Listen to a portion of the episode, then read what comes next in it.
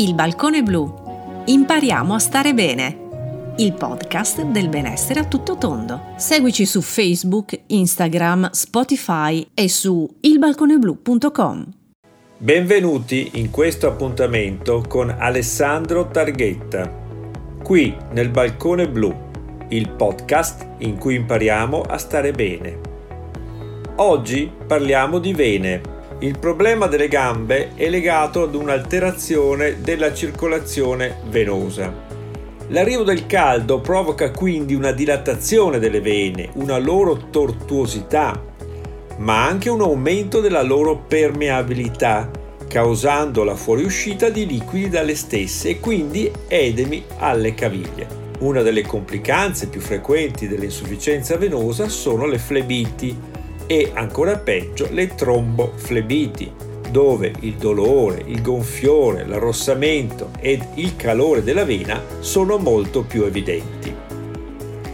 Quali sono i fattori di rischio dell'insufficienza venosa? Beh, sicuramente il primo è l'avanzare con l'età. Diventando più vecchi anche le vene perdono di tono di elasticità e quindi si rischia di più un'insufficienza venosa.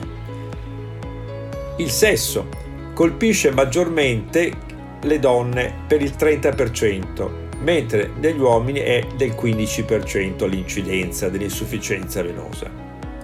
Molto importante è la predisposizione genetica, o meglio, come diciamo noi, la familiarità per vene varicose. Molto spesso mamma o nonna o qualcuno ha delle vene varicose. Un altro punto importante, fattore di rischio, è il sovrappeso. I chili in eccesso rallentano la circolazione venosa dalla periferia al centro. La gravidanza. Nel terzo trimestre di gravidanza, proprio per questa pancia molto gonfia, c'è un ristagno della circolazione venosa nelle gambe, quindi il gonfiore alle caviglie.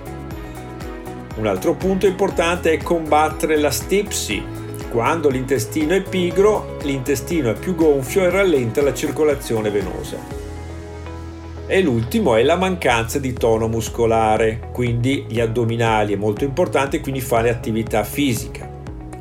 Ma possono entrare anche in gioco fattori ambientali o comportamentali, come il rimanere per lunghi periodi in posizione eretta o in posizione seduta durante il lavoro.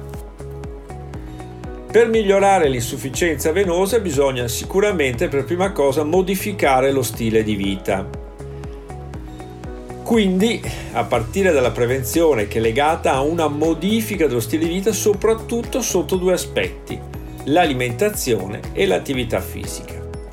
Innanzitutto è importante ridurre il sale dalla dieta e soprattutto bere molta acqua povera di sali minerali, consumare due pasti di verdura cruda, e 2-3 pasti di frutta al giorno. Il sodio, cioè il sale, causa ritenzione idrica perché i muscoli, con l'avanzare dell'età, a partire già dai 30 anni, perdono di tono. Cosa fare in pratica? Bere un bicchiere di acqua minerale, bere questo bicchiere ogni ora durante il giorno, insomma i classici litro e mezzo al giorno di acqua. L'altro punto è fare attività fisica, per riattivare la circolazione venosa e contrastare la perdita di tonicità dei muscoli, inoltre è utile praticare una moderata ma costante attività fisica, come Pilates o nuoto.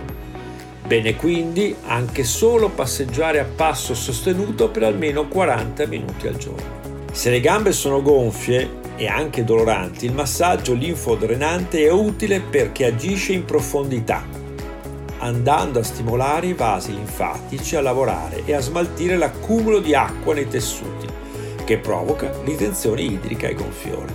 È utile utilizzare un mix di oli essenziali specifici in questi casi. Particolarmente efficaci sono gli oli essenziali a base di menta o mentolo, che sono rinfrescanti, ma anche gli oli essenziali di ginepro, limone o rosmarino, che tonificano i tessuti ma possiamo fare anche le docce fredde e calde, cioè alternare il freddo e caldo sulle caviglie.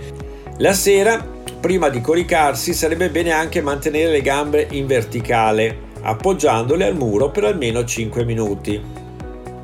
Durante il sonno cercare di dormire con le gambe sollevate rispetto all'asse del corpo, posizionando un rialzo di circa 10 cm sotto il materasso dalla parte dei piedi.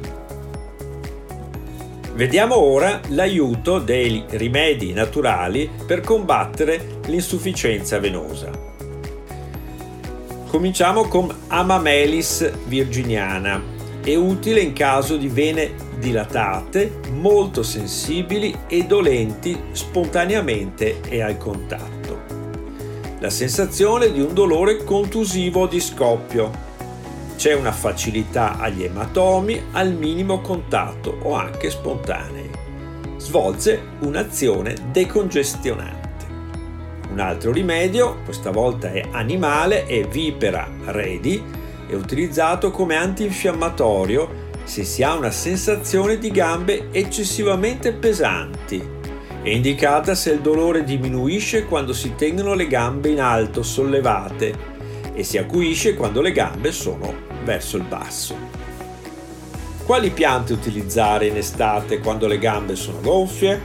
Beh, sicuramente idrocotile asiatica, la centella asiatica. La centella è utile per stimolare la circolazione venosa delle gambe è anche erba della tigre o dell'elefante perché quando questi animali sono feriti si rotolano tra le sue foglie per curarsi e lenire le ferite agisce stimolando il microcircolo e protegge i capillari e le venule oltre che essere un vaso veno costrittore.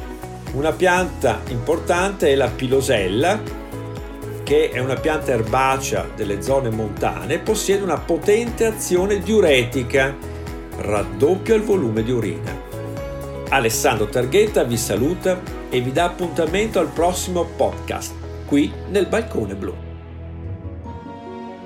Il Balcone Blu. Impariamo a stare bene. Il podcast del benessere a tutto tondo. Seguici su Facebook, Instagram, Spotify e su ilbalconeblu.com.